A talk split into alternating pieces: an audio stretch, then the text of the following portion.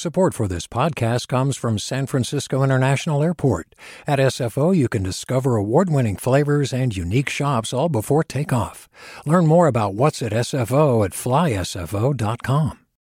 Hey, it's Avery Trufelman, host of Articles of Interest. And I've got to say, I've been a fan of KQED ever since I was a little kid and I would come out to San Francisco to visit my grandma. It was just what we'd always turn on every time we got in the car, every time we were making dinner and turning on the radio. It was always KQED.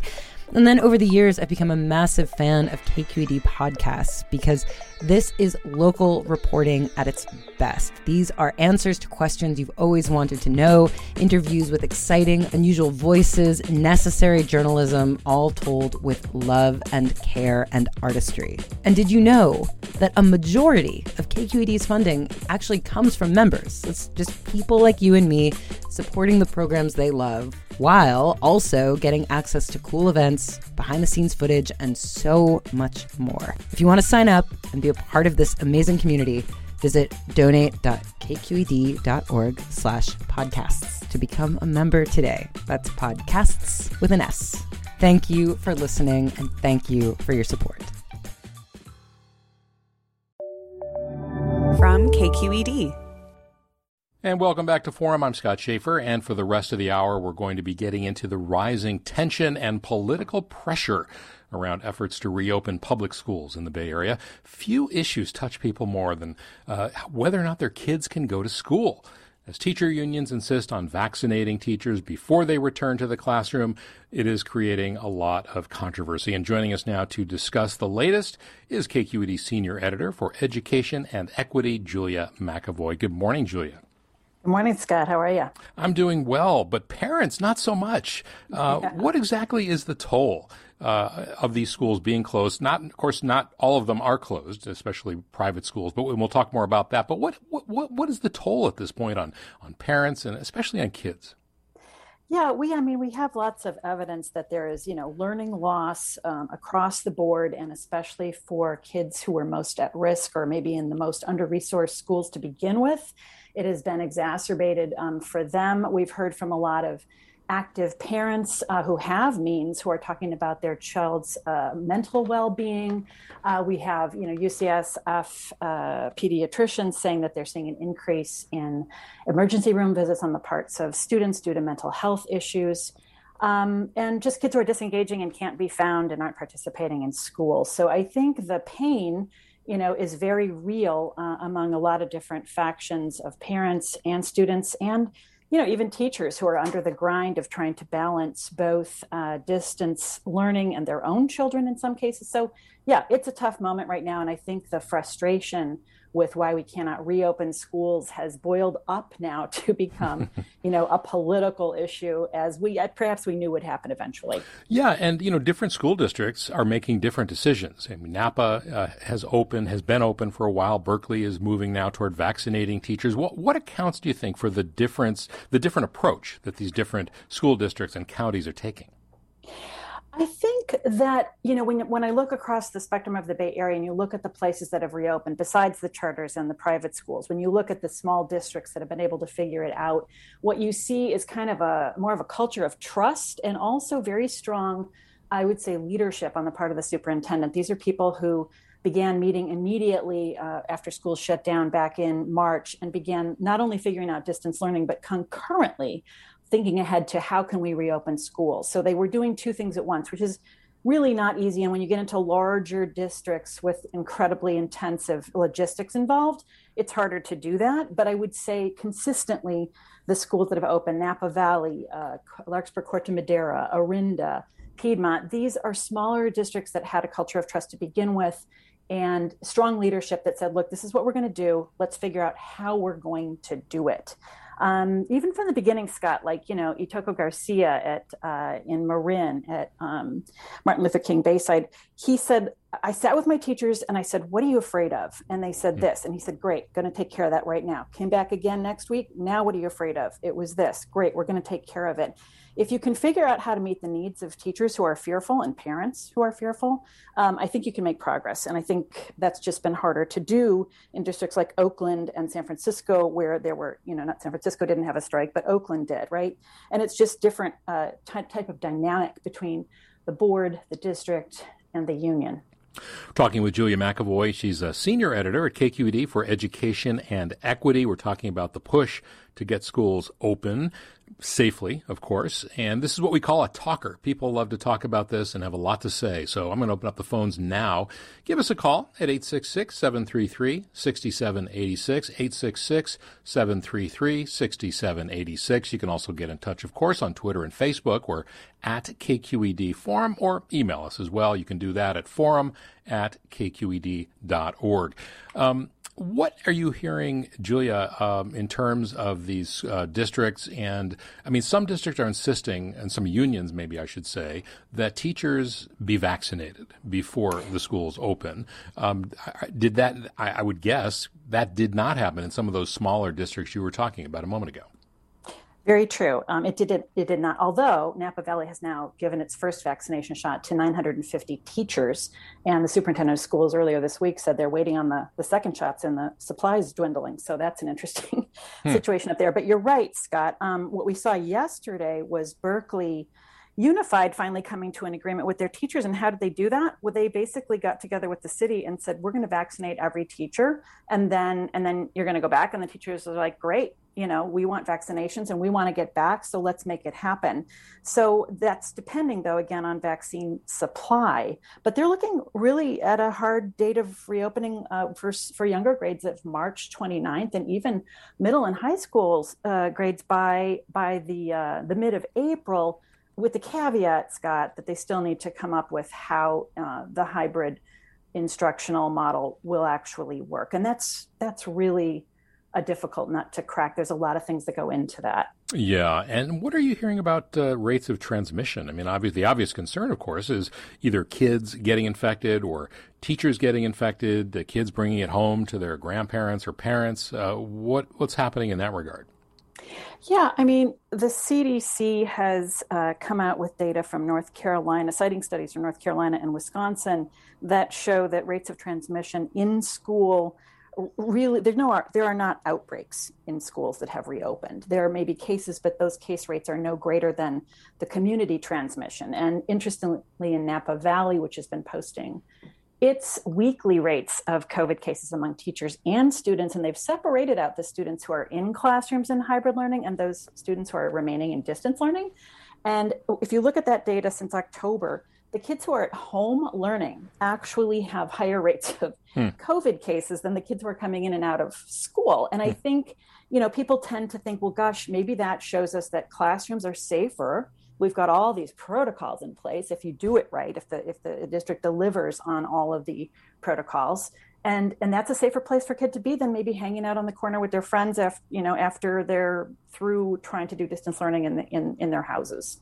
And, and, as you know, Julia, there are a lot of equity issues raised here. You talked about charter schools and private schools, religious schools, Catholic schools. Uh, they have been open longer than some of the public schools, most of the public schools. What are what are some of the uh, what are some of those issues that uh, we you know of course COVID, the pandemic in general, has exposed or underscored some of the uh, issues around access to health care and also uh, you know people who don't have the option of working from home. Uh, how does it? How do all those things relate to schools? Yes, it's very similar, Scott, as you just said. All the inequities that existed before COVID, uh, under resourced schools, uh, kids who, you know, I think there's a statistic that says um, that schools in Oakland are really failing uh, Black children in terms of their reading uh, literacy levels. I think just about 18% of Black children in Oakland read at, at level. And that speaks to a deep failure on the part of the school system to serve those children well. So I think COVID is is indeed exacerbating that, and uh, I think that that's a, a huge concern in terms of let's look at English language learners. Um, there's a lot of data out, uh, I think, from the PPIC and others that are saying uh, these children are the ones who are who are falling furthest behind at this moment. And uh, if parents are working and frontline workers, they can't supervise their children at home, and that means those kids uh, could be on their own. Whereas, you know, if you've got more money and uh, you've got a an office and a child at home with you while you're working, you can supervise your children at home. And then you can, in fact, enroll them in a camp after you know the morning learning takes place and put them in a camp pod where they can be getting exercise and socialization there. And we know several parents you know who are, do, who are choosing that kind of route. So it's very different depending on your means and where you started out in this game. And so the pandemic is going to exacerbate some of those uh, differences and inequities that existed uh, some call them pre-existing conditions you know before the pandemic Correct. Yeah. I mean, you know, interestingly, our reporter Vanessa Rancaño has been looking at this group called the Oakland Reach.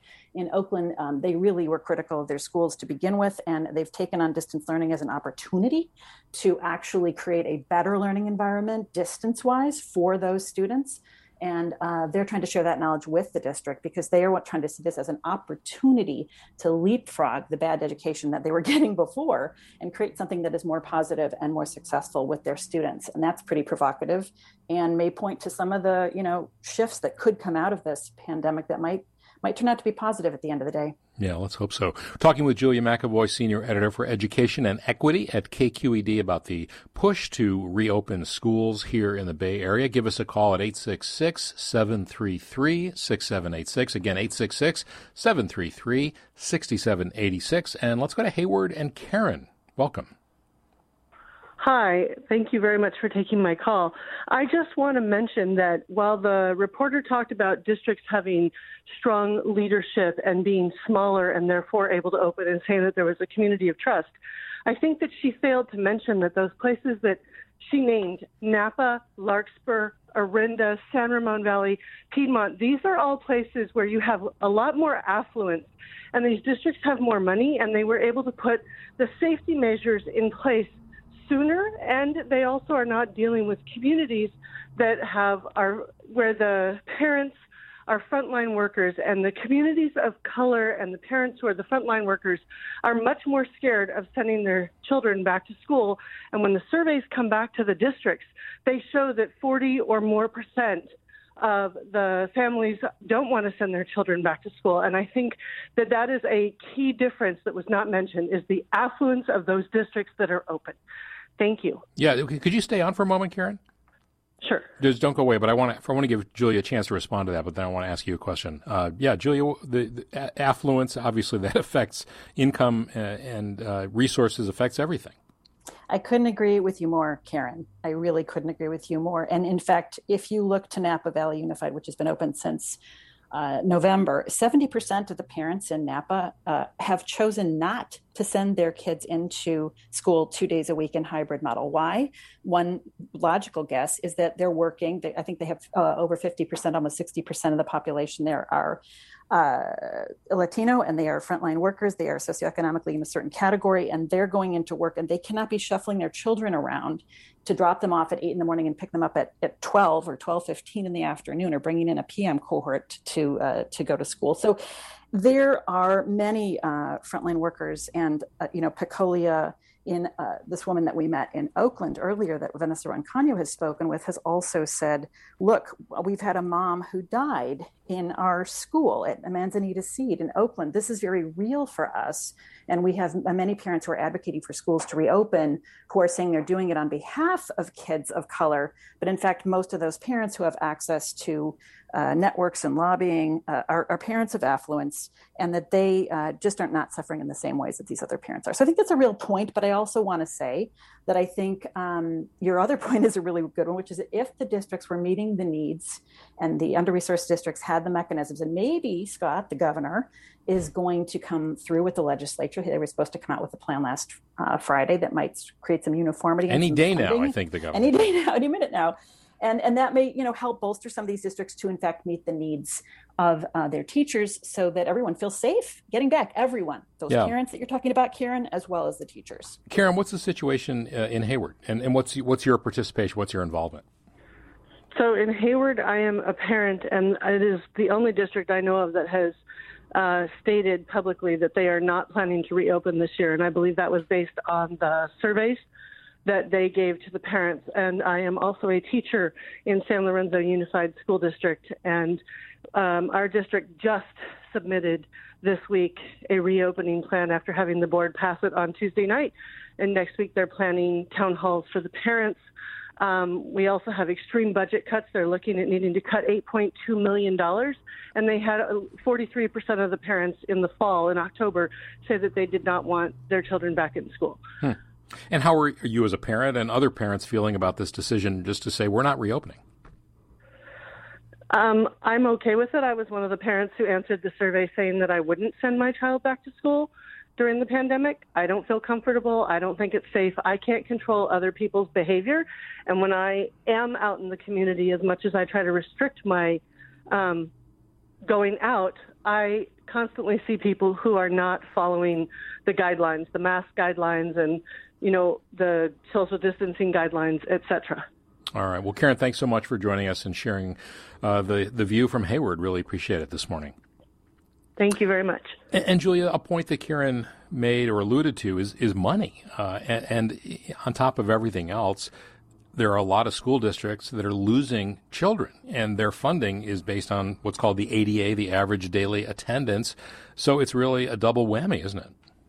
Well, maybe down the road, but right now the funding is still tied to attendance before COVID hit. So while we're seeing some disenrollment, which was already a trend before COVID, uh, the the money factor shouldn't shouldn't be happening right. In fact, we're hearing some districts that are actually doing pretty well because they are not paying for things like transportation hmm.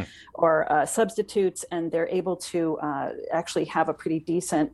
Uh, balance sheet at this moment. Plus, you know, they're getting money from the CARES Act and the state to pay for the PPE and all this other stuff that they're supposed to be doing, right? So I think at the moment, uh, I'm not hearing about screaming about we don't have enough money to get the, the, stuff done. I think what we're hearing about is why can't we move forward? Why are why are teachers unions not coming to agreements to put kids back in school? And and I think when you look at San Francisco in particular and their school board, um, you can see the heat really being turned up there right now. Well, and yeah, of course, uh, that making matters worse for them, and they brought it on themselves, is that they spent seven hours, I think, at one school board meeting talking about which schools to close. Abraham Lincoln, uh, you know, George Washington, Dianne Feinstein, before they even got to the question, I think, of whether the schools or how the schools or when the schools should reopen. So they that's a that's a controversy in some ways they have brought on themselves, isn't it?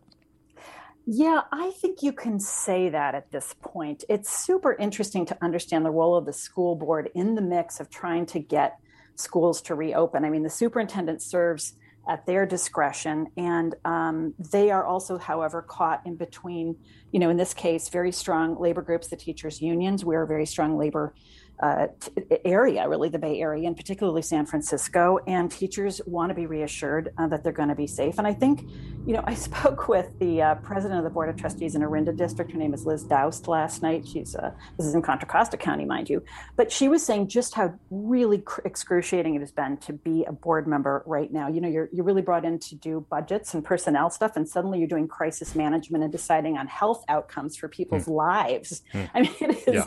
brutal. And as you know, Scott, the emotions just run so high here. So yeah. she's, you know, you're hearing from thousands of emails of people and you really want to be responsive to them and listen to them. But what she did say is that her advice for the San Francisco School Board right now is look, create a separate meeting just about school reopening, make it weekly, stay focused on that, meeting weekly the needs of teachers and parents who are fearful.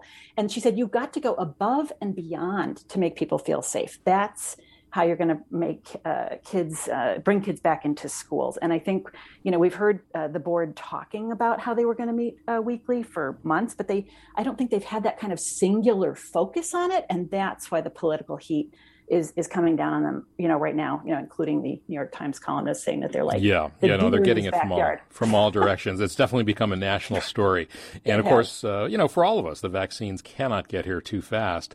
Uh, let me see if I can squeeze in one more comment real quickly. Ruth writes, "You can't discuss reopening schools without discussing class size. My friend is in person teaching, but she has only twelve in her class." That isn't going to work for classes of 25 to 30. It's great if you vaccinate the teachers, but what happens when the kids go home to their multi generational households? Uh, very real considerations, right, Julia? I mean, these are the realities, yeah. especially. Yeah, no, in, I mean, in, yeah, go ahead. Yeah, it's it's a tough thing when you've got to create the small cohorts right now. I mean, there's nitty gritty questions about you know how far apart can they be? Is the CDC saying three to six feet, or is it really six feet? You know, in Larkspur Corte Madera, the teachers wanted six feet. The public health official said it could be four feet, but Larkspur said, "You want six feet? You got six feet."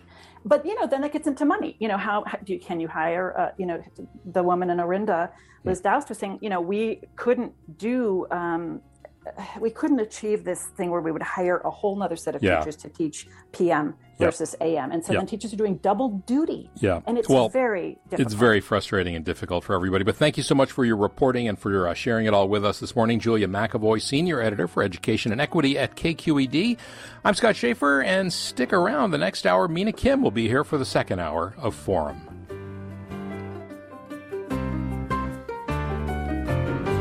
Support for Forum comes from San Francisco Opera. Set 10 years after a school shooting, the critically acclaimed opera Innocence takes us into a complex emotional journey where our understanding of innocence and guilt is constantly upended.